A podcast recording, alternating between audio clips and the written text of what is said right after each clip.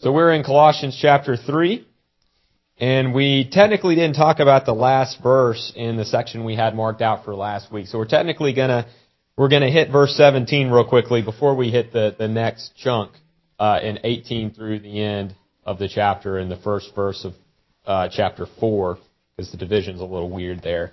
Uh, but chapter 17 kind of is building on what came before it. So we probably need to read 16 too, and I think that'll be enough to remember our context of where we are at. So if someone would be willing to read Colossians 3 verses 16 and 17.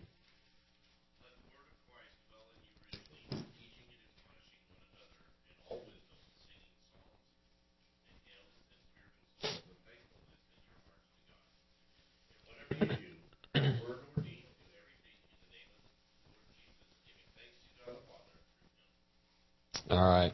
Thanks, Israel. And so in 16, you see that idea that that kind of controlling statement, let the word of Christ dwell in you richly. So what does it mean to let the word of Christ dwell in you richly?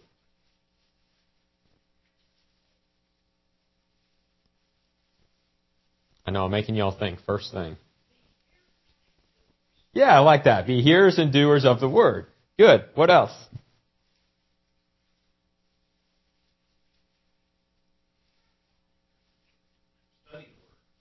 Yeah, study it. Uh, meditate on it.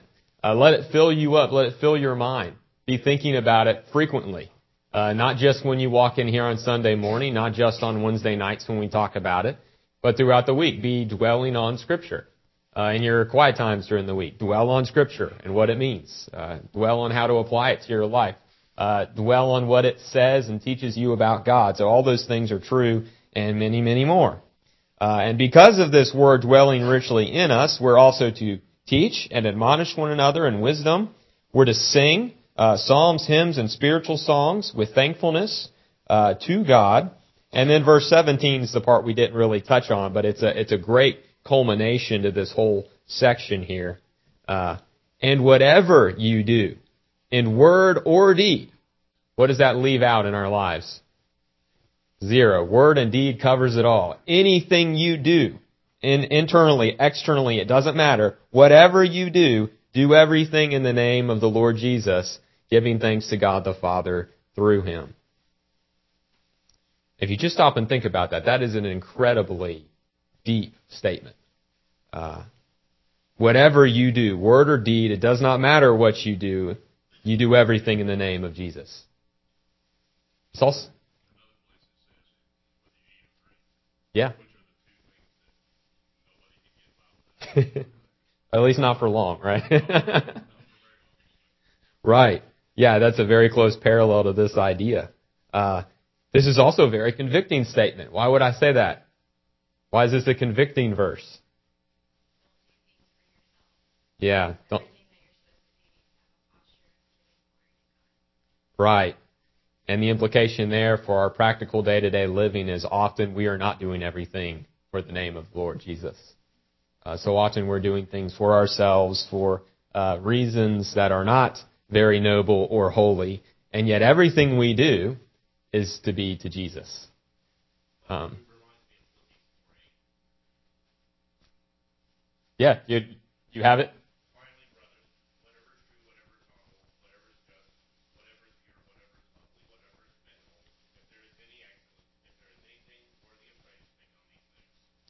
Yeah, and that one's almost a hybrid of what we talked about with the word of Christ dwelling richly and then do everything in the name of Jesus. And you put those together and yeah, that's a great connection.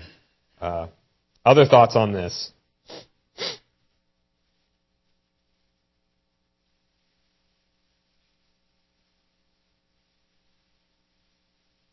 All right, so we see what we're to do in word and in deed. Uh, we're to do it all in the name of Jesus. And then what's the final phrase? What else are we to be doing along with that? Yeah, giving thanks. Can you separate that from what we've just talked about? Yeah, I don't think you can.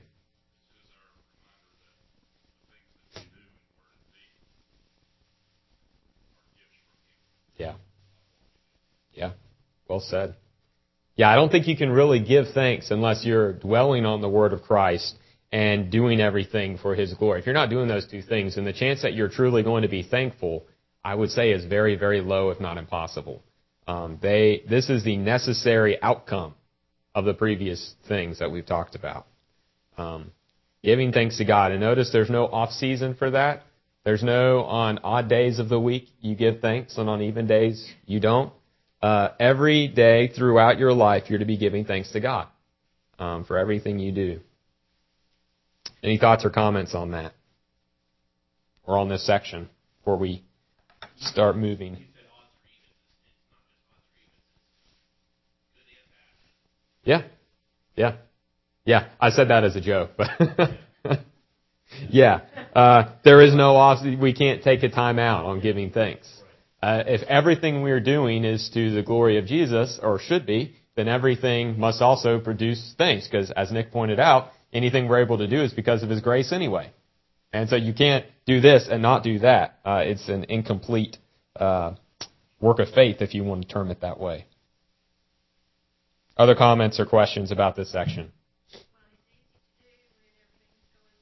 Mm-hmm. Right.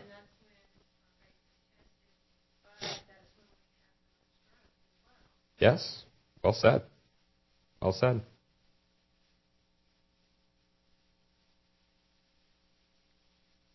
Yeah, have y'all ever heard uh, people say something along the line, and it sounds silly, but like you're you're taking a nap on Sunday. You take a nap to the glory of God. Have you ever heard anyone say that? Something similar to that? And it sounds silly. Right, right. Well, that's not a bad thing. If we're to do everything in word and deed, and it's okay for us to take a nap and rest, then yes, you can rest, you can nap to the glory of God. And that's something that we don't think about, but that applies to a lot of areas of our lives. Uh, we can eat this meal to the glory of God. He's given it to us. We give thanks for it. We can enjoy it. That's not a bad thing. Uh, that can be to the glory of God as we're recognizing that it's from Him. And for our good. It's a gift for us. And so even that is praising God. Um, so we can't limit this to just things we do in church on Sunday morning or volunteer work or something like that.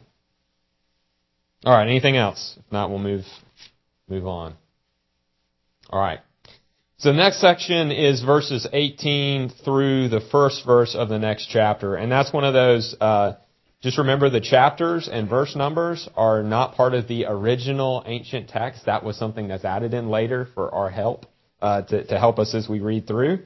And that's where sometimes you find divisions are a little funny. And that's where that first verse is not part of the next section, is definitely part of this 18 through the end of 3. So verse 1 really goes with the end of chapter 3. Um, I'm not telling you you need to rewrite your numbers. I'm just telling you that so you know what's going on here. Uh, all right. So what is, do y'all have headings on this? What does your heading call this section? Just out of curiosity. Rules for Christian households. Anyone have something different? Family work. Okay. I like that. Anything else? Okay. You're my NKJV reference. Come on, Israel. uh, yeah, but uh, households, uh, family life, it, all that's appropriate. Really, what we're getting into is Paul's version of what's called a household code. Has anyone ever heard of a household code? Is that something y'all are familiar with? Okay, well, especially in the ancient world at this time in the Greco-Roman culture, there were codes put together addressing different areas of the family, of the family structure, of really just working life in that world and that culture. And it would address each group going through. So, you know, fathers, mothers, uh, children, slaves, and go through this list, masters, and tell everybody how it is they're supposed to behave in society. Uh, so rules, in, in other words, for how you're to live. It's pretty simple. But what we see here is an example of a very different kind of concept. Uh, so flip over to 2 Corinthians chapter 10 think this is the easiest way to set this up.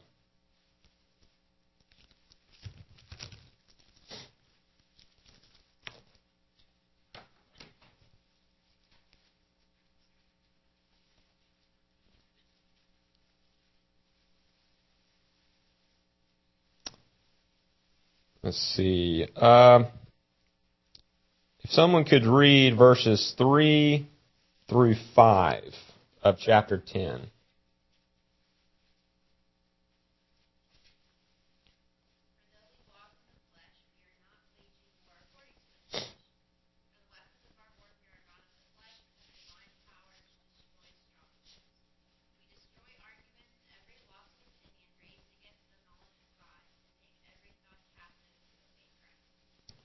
All right, and that, that last phrase in uh, verse six, uh, 5 is the main point that I want you to see here. I just wanted you to see it in context. But what is the main idea of what we're to do? In this world, in the culture around us, what are we to be doing as we uh, fight against that culture? Control what you think about. And even when there's an idea in the world that some of it is on the right track, and yet it's messed up by the fall, what are we to do with that concept? You just read that last phrase. No, the last phrase of verse 5. Or sorry, right before that, Hannah. I'm sorry. To take it captive. To take it and to redeem it, as it were. To set it right. And so with these household codes, what we're going to see is that Paul used a very normal idea of the day, something that uh, the Jews would have been very familiar with, the, the uh, Gentiles would have been very familiar with, and he takes that pattern to where everybody knows how you use this household code, and he redeems it. He turns it around and says, this is the biblical understanding of how these roles are supposed to be performed in this society. This is the corrected understanding of how the family should operate, of how masters and slaves should interact, of how we're to deal with one another. And so it's a taking captive what is a good foundation, but what has been messed up by the world and restoring it. That's what this taking captive idea is. And so we get a updated Christian uh, household code. And it's one that's going to conflict uh, or contradict even the ancient Near East norms of the day. Uh, in many ways, this is going to be a radical departure. In other ways, it's going to be very similar. Um, mainly, mainly the motivations are going to be a radical departure from the worldly version. Uh, but Paul is taking something from the world and fixing it uh, and giving it to us in this form. All right. Now let's talk about uh, the first section we're going to see is about wives and husbands. So of course this gets into fun territory that everybody loves to discuss. So let's talk about some major views of how husbands and wives relate to one another. Uh, what are some views on this that y'all are aware of, if you can remember the fancy terminology? Do you know what I'm asking you? Egalitarian?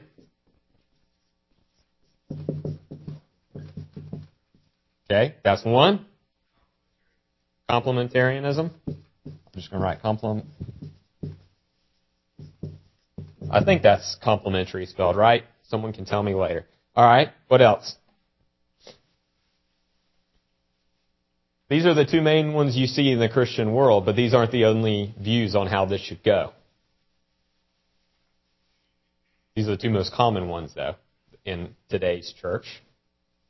But there's one other one that's very common today.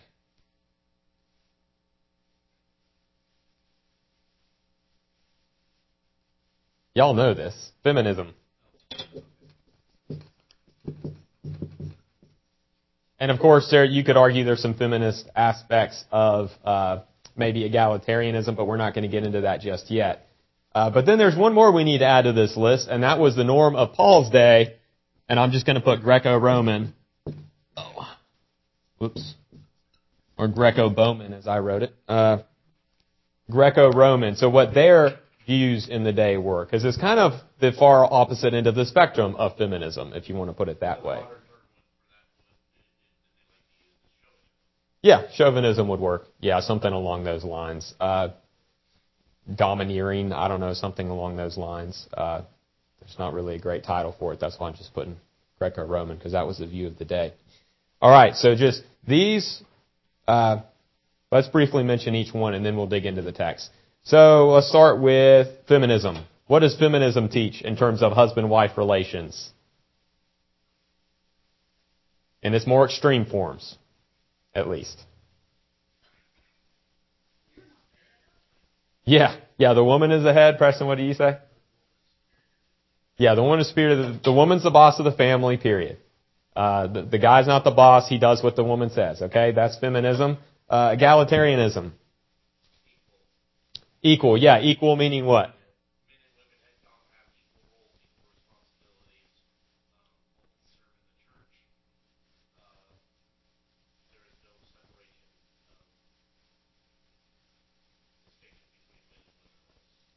Yeah, very well explained. All right, complementarianism.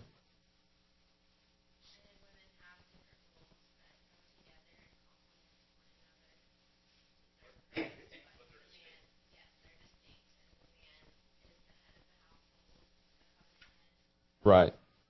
Yeah, good. All right, now Greco-Roman, as I said, is kind of the opposite end of the spectrum of feminism. It's uh, that basically the husband, the father, makes sure everybody is in submission to him at all times, whatever that means. Uh, and that would be more the Greco-Roman view, and we'll mention that a little bit more as we go. All right, any questions about the big categories? I just want you to have those in mind as we dig in. All right. Uh, let's just start with verse 18 then. If someone could read that.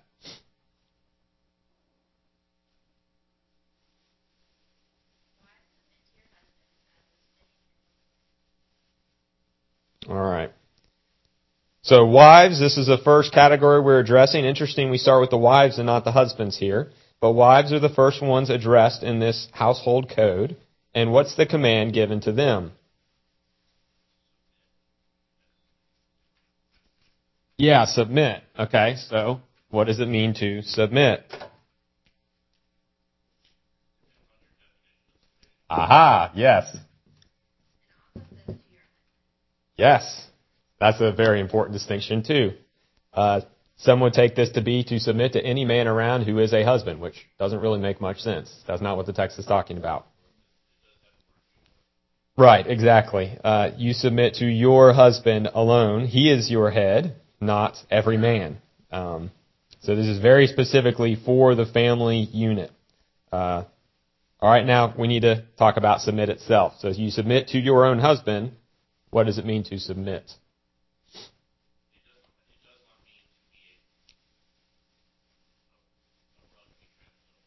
Yeah. It's good. What else?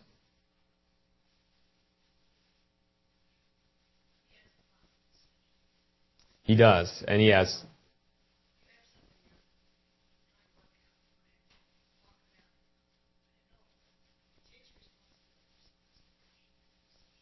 Yeah. Yeah. Well said. right.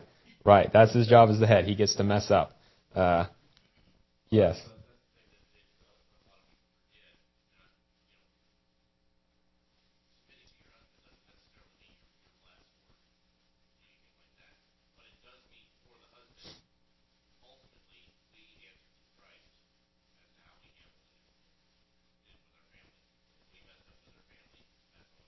Right. Right. That, yeah, that's the whole model of, of headship.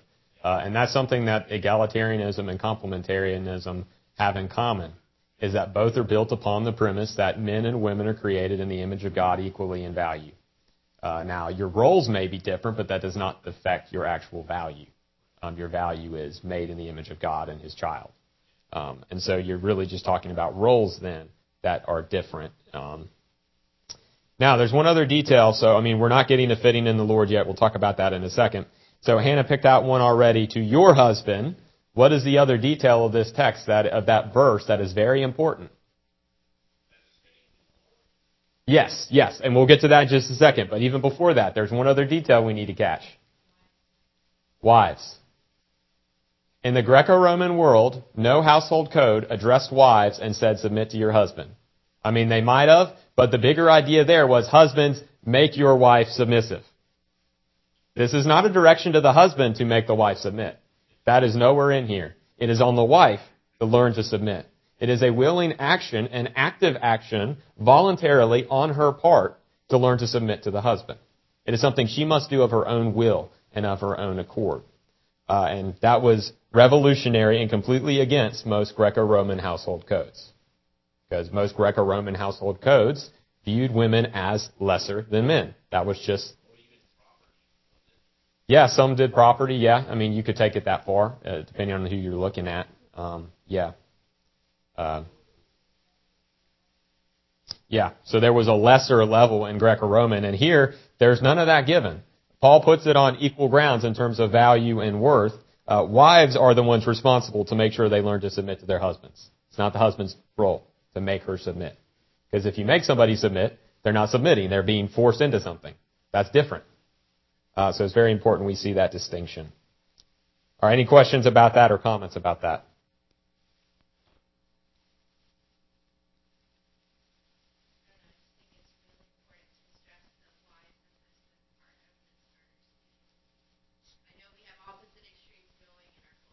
yeah.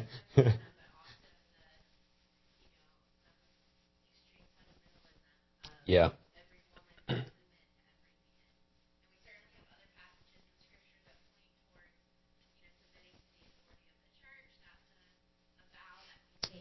Yeah, that.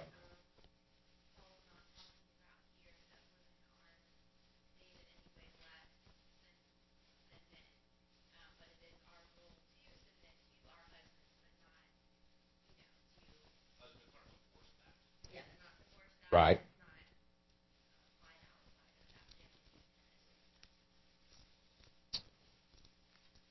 Right. What is it that Jesus, uh, when he's praying to the Father before the crucifixion, what is it he says to the Father? Yeah, not my will, but your will. Uh, so if this cup can pass from me, then good. But if not, if this is your will, then he's going to submit to the will of the Father in that act, right? Um, so let's not get into subordinationism or anything like that right now. But uh, submission is not a bad principle. Submission is not a sinful act. Submission is not a lesser act because your Lord learned to submit. Uh, he learned obedience. Uh, he submitted his will to the Father's when there was something in his flesh that uh, he knew was going to be very difficult. And yet he submitted to the Father anyway and went to the cross.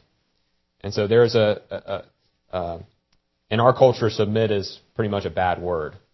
But in Scripture, submit is not a bad word. It's actually one um, has a lot of honor in it. Um, yeah. Mm-hmm.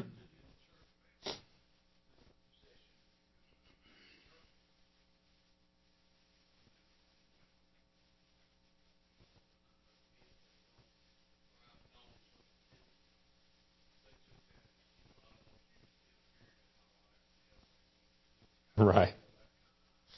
Right. Yeah.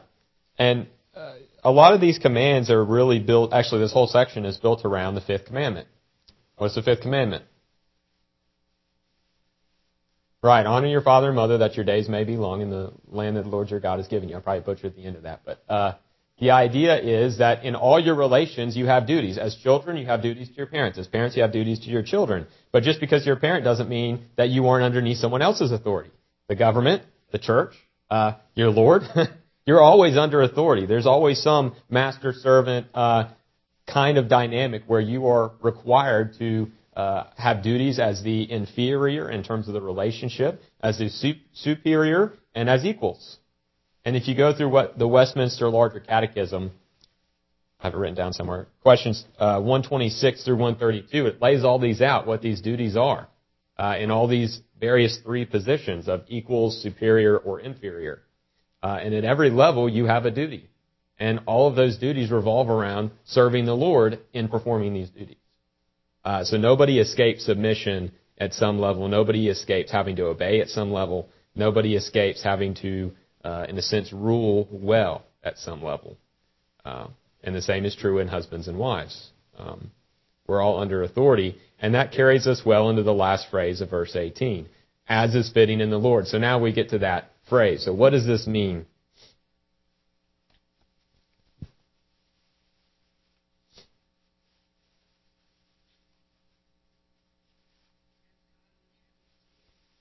So in the way that you, okay, yeah, so according to Scripture, submit according to Scripture as is fitting in the Lord in that way. Okay, good.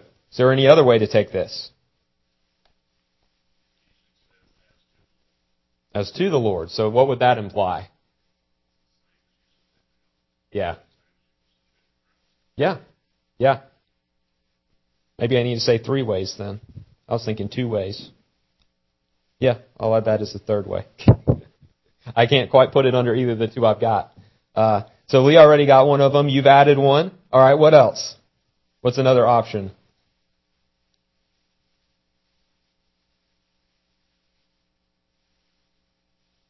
We already talked about it some. What did Christ do?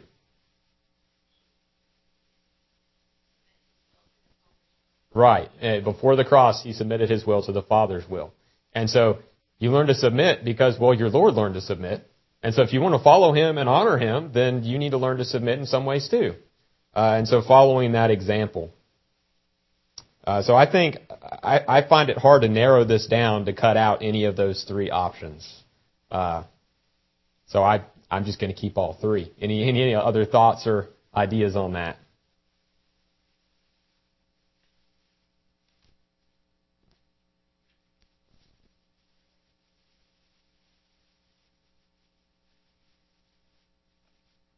All right. One last comment just on the verse. What is your motivation as a wife for submitting to your husband? Pleasing God. Yeah, it's not about pleasing your husband. It's not about looking good in front of the world. Not that either of those things are necessarily bad, done in the right way. But your chief motivation is to the Lord because He's commanded it and you want to please your Father in heaven. So you obey and do what He has commanded you to do, which is submit to your husbands, even though the husband will not always be worthy of that submission. Nowhere is there any statement in here that as long as you think that he's worthy of it, submit. That is not in here. And there will be no exceptions as you go through for the other people as well. Uh, now, of course, as is fitting in the Lord, does rule out anything sinful that you're called to submit to, or not called to, but you're. Uh, if the husband lead tries to lead a wife into sin, that is not as is fitting in the Lord. That is where the the line uh, of submission has to stop. You can't go into sin because then you'd be disobeying the greater authority, the Lord. And so, of course, there's that line set up there. Uh, but the motivation and the service are ultimately to Christ, and that's the motivation. Any final comments from y'all before we pick on the husbands? All right, let's pick on the husbands then. Verse 19, someone could read that.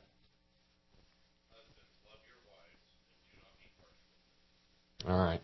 You'll notice these commands are very short. There's not much stated, but what is stated is very rich and very uh, broad, covers a lot. Uh, if we go to Ephesians, uh, we won't go there right now because it'd take too much time, but Ephesians 5, towards the latter half, we see another household code, and it's much more expanded. It's a lot more stretched out, and there's some incredibly rich theology thrown into those commands. Here, it's very short and simple, and just laid out, you know, one addressee after the other. Uh, so what is the husband required to do? Right. Yeah. So uh, contrary to you know the the last one with wives are have the duty of submitting. That's anti-chauvinism, right? Husbands love your wives. That's anti-feminism. It's the husband's job. He must work up a, a desire to love his wife. So what does this mean to love the wife? And that's kind of the million dollar question. Yeah. Yeah. And so that's filling it in from the Ephesians 5 section. Yes. Very good. Uh, so as Christ loved the church. So it's a sacrificial love. Uh, it's a love that is focused on the other for the sake of building up the other. For completing the other. Because that Ephesians passage, uh, actually multiple places in Ephesians talks about Christ's work is to equip and build up the church to gift it with ministers and teachers, uh, to provide all the truth that it needs, the grace, the spirit, that it will be built up and completed. So that when Christ returns, the bride will be ready for the wedding day. And so the same concept applies here, just husbands, fallen men are, uh, have a much more difficult time with this command. But we're called to love our wives. Um, and of course the second part with being do not be harsh with them. So you can't say it's loving to try to get your wife, uh, you know, beat her into submission in one way or another, which is what the Greco-Roman culture would have more leaned towards. Uh, that is not an option here. Um, you're to love your wife, and that does not mean being harsh with her and saying that it's out of love. That does not count.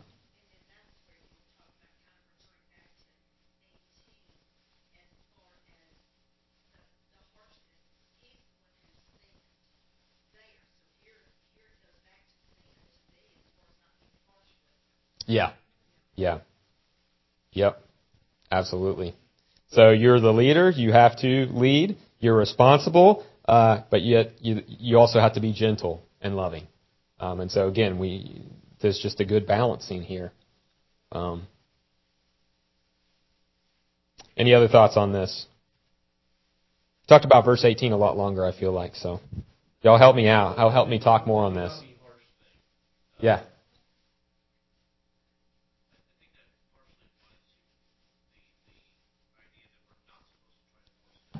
Yeah.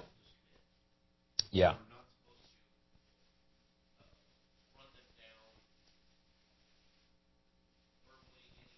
Right. Yeah. Yeah. Right. And just men, since just biologically speaking, are normally stronger and larger than women too. Uh, in the sinful heart, the desire might be to, you know, use that to impose yourself to encourage the other person to do what you want. Uh, well, no, that's my way. And, you know, you puff up your chest and get big. And again, that's more of a Greco-Roman kind of view, or it's just a very sinful view. Um, but yeah, that's not an option.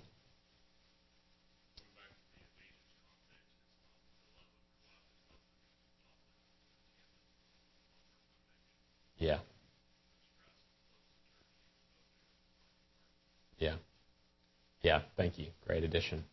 Uh, yeah. There's no, uh, there's no once the wife meets the standard, then love her.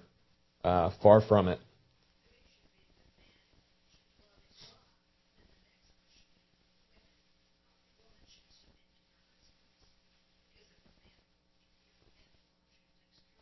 Uh huh.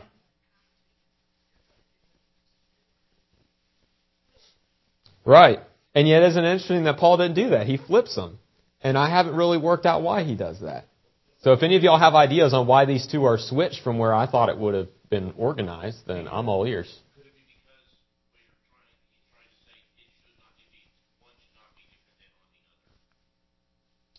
Yeah, but I think in either order you get the same message there. I'm not sure that like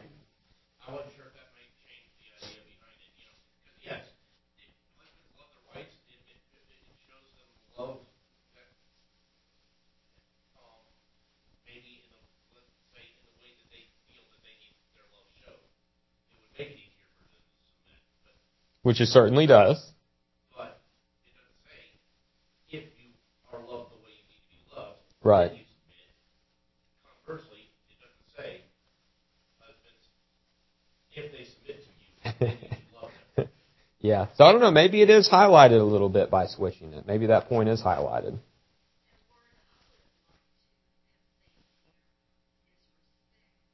Respect. as far as, you know, not being harsh with them, whatever the was, I think in a relationship, if you have built up that respect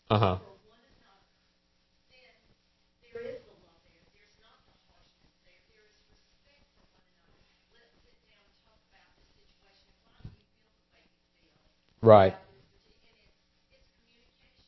It's respect. Yeah. Mm-hmm. And I just, that's something that I saw so much in my mother and father. hmm Say across the board respect. Yes, across the board respect. Yeah. you know, and then, then there's, there's, to me, there's not a problem with a woman submitting to her husband. There's not a problem with a man being harsh. You know, it's, I, I, I put a lot in that word. Yeah. And I, I agree with the word respect. Uh, I would argue that's included in love here. Uh, I don't know if you can really love a spouse or a child or a, you know, master boss, anything, and not respect them. Because if you have no respect for somebody, I'm not sure you really love them. Um, of course, now then we have to get into what does respect really mean, and then that how, because in each relationship that's going to look different. Uh, but I would argue you can't love somebody without some level of respect, at the very least of the respect that God's made them in His image, um, and so that they're image bearers. Uh, but anyway, that's my argument. But I completely agree with you about respect. Yeah.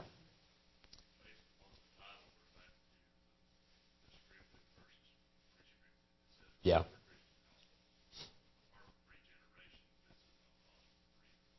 Right.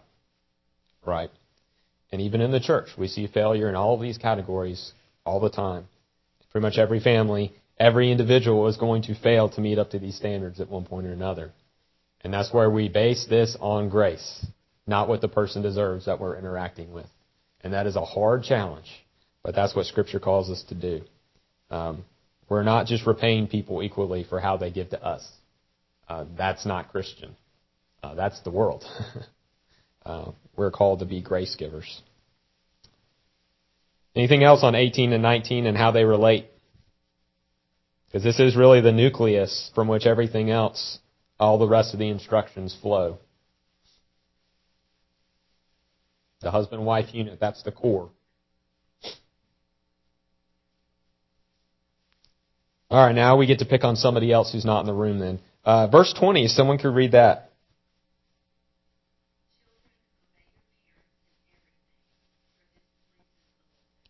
Finally, we're out of the hot seat. All right. All right, who's being addressed? The children. Interesting. yeah, we were. Yeah, so sometimes we did this and sometimes we did not. Uh, I might have more stories where I did not than rather I did, but anyway, that's that's for another time. Uh, but who's being addressed? Who's being given the command? Parents? Children. So again, this is very, very contrary to the views of the day, uh, to the Greco-Roman households, which is you keep your children in submission, period. Doesn't matter how big the, the stick, the rod is or whatever. You hit them until they listen. That's what, if that's what you had to do, that's what the Greco-Roman world told you to do, and really most ancient cultures. Uh, and of course that comes back in different guises in our society on and off throughout time, and then you get to points now where our culture just says, "Oh, just don't ever discipline a child." So, of course, you go through those extremes. But here, it's not the parents that are addressed; it is the children that are given a command that they must willingly choose to obey. Meaning, this is really for children to be able to, once they can understand it, then you teach them this. Uh, well, what is the uh, command? Yeah. To obey your parents in what? In everything. Yeah, so is this the same word that the wife was commanded towards the husband? It's definitely a different word. Yeah. So what's the difference? Is there a difference? A more chauvinistic view would say there's no difference. But there's two different words, and I can assure you there is a difference. So what's the difference between obey and submit? That's true. That's true. What else?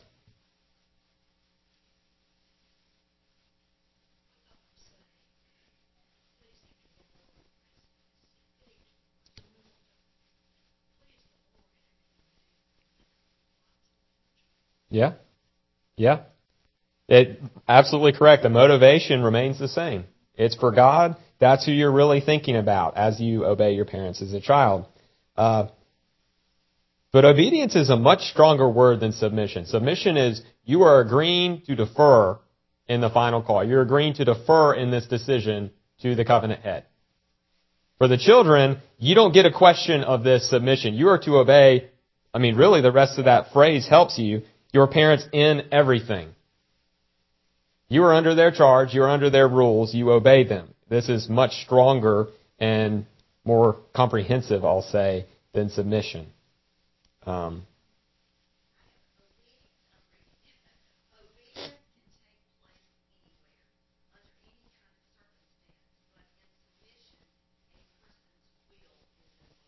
Mm-hmm. Yeah, because, I mean, the whole point of a husband and wife working things through and making decisions, the husband has the final word, but a husband that doesn't seek his wife's advice or feelings or whatever in his decisions is a fool. And he, I don't think he's loving his wife either. Uh, you don't go back and forth like that with the children. Now, as they get older, you can give them some leeway and start to get feedback. I'm not saying that that's bad. Uh, but especially when they're younger, they listen to the parents. They don't have an idea. They don't have a, a role in the decision making of the household. The wife does. The children do not. Uh, and so that's probably the biggest difference. Um, submission does not mean that the wife doesn't have a say. Obedience means that the children don't really have much of a say. The, the, the parents make the final decision, not the kids. Um, Again, that doesn't mean they can't give feedback as they get older and more mature. But anyway. All right. Anything else on this uh, verse?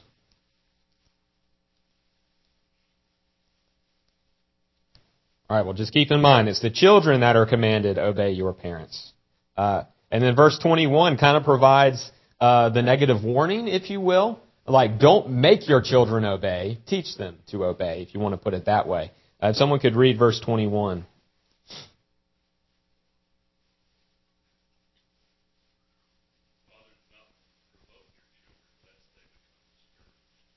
Yeah.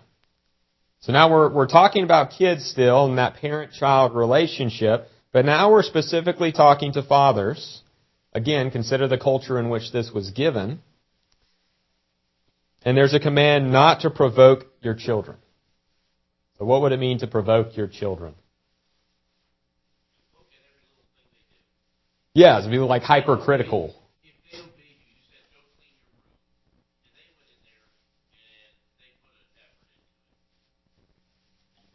Right. So it may not be perfect or up to your standards or something, but they did what they were capable of doing well at their level or age, whatever. And also they were proud of what they did. Right. Right. So yeah, so being hypercritical, uh, picking on things or, or expecting more of them than their age even allows, than their mental maturity. Right. Right. Yeah, that's what uh, one of my pastors in the back. I guess it was Mike Thompson, maybe. I, yeah, it was actually his wife that told me, told Hannah and I this more than anything. Uh, but it was you don't punish kids for being kids. You punish kids when they're acting foolish, when they're acting in a way that they know better. There's things that they just can't comprehend yet and don't really grasp, and you can't punish them for that. You punish them when they are capable of understanding and obeying this, and they know better, and they still choose to disobey. That's what you punish. Uh, and I think this is kind of going along with that idea too. You can't force your children into true obedience. Obedience has to come from the heart if it's true obedience.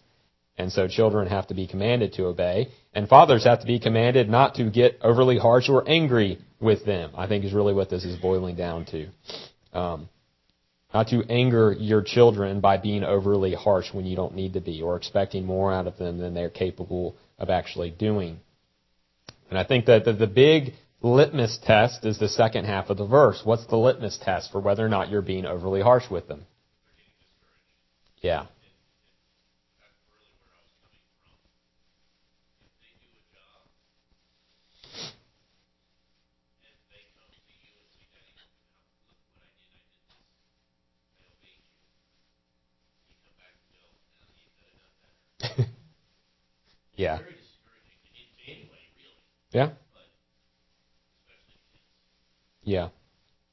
Other thoughts?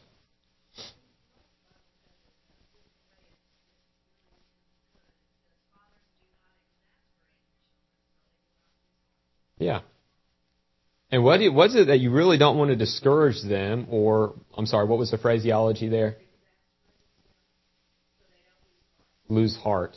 What is it that we're not wanting to them to lose heart in, implying that their heart can be in it? Obedience to you, and more importantly, obedience for the sake of Christ. And we don't want to discourage them in either one of those things. We want to encourage and grow that sense of obedience and desire to honor the parents and ultimately Christ. And so that's really what you're not wanting to damage. So if any of our parenting uh, is causing them to be disheartened in that, then we need to examine our parenting in that and our discipline. Um,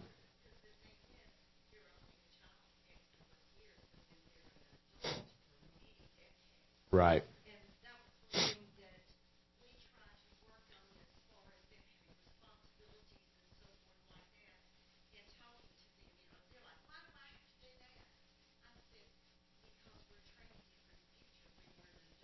Yeah.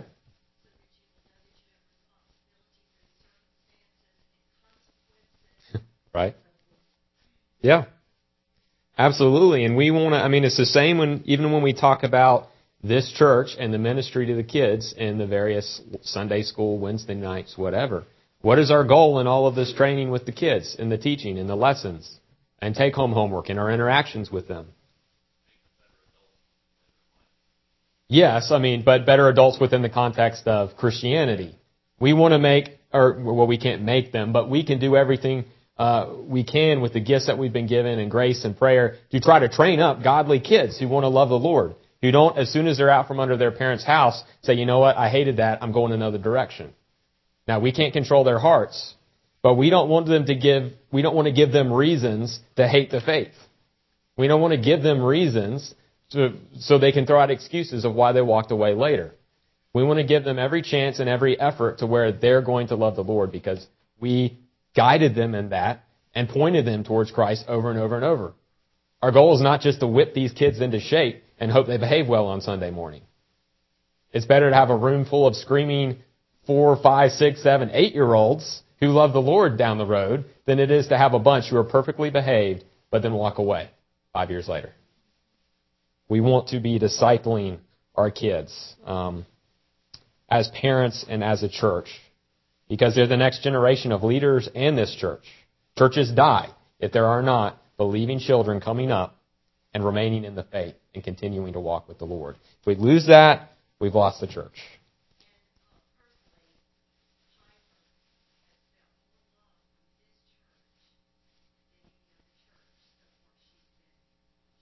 Hmm.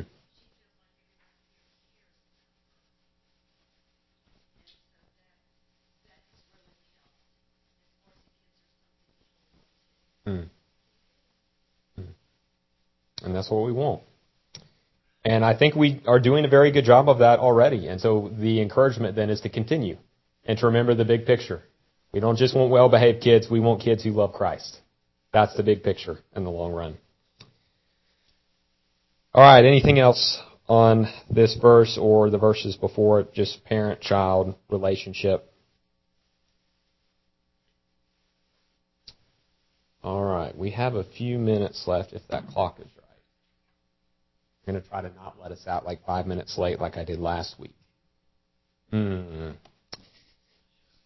Sorry? Seven minutes. So here's the question then, because we're moving into a whole new category of, of relationship here. We're moving away from uh, husband, wives, and children to the, in the ancient world, the extended family, which would be the slaves, uh, slaves and masters. And that's the rest of the section. And there's some wonderful statements in there that I really don't want to shortchange. Uh, and that might be shocking to you to think of a master slave or master servant section and be, what, there's good stuff in there? Fantastic stuff in there. Uh, and I don't want us to skip through that quickly. So, anything else on the family nucleus, husband, wife, children? If not, we're going to just, I'm going to give you all extra time to talk and chat. And then we'll pick up and finish the rest of the section next week. All right. Well, let me close this in prayer then.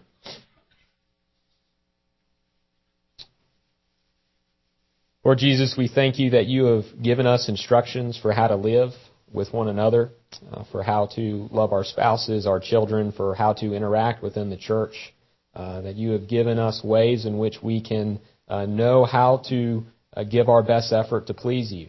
Not because we're trying to earn anything, uh, but because of all the grace that you have bestowed, uh, we want to please you. We want you to say, Well done, good and faithful servant. And so, Lord, because of that, we ask that you would help us in these ways. And whatever our roles are as parents, grandparents, siblings, whatever that, or teachers even, uh, whatever our relationships are, we pray that you would allow us to show abundant grace uh, to those around us.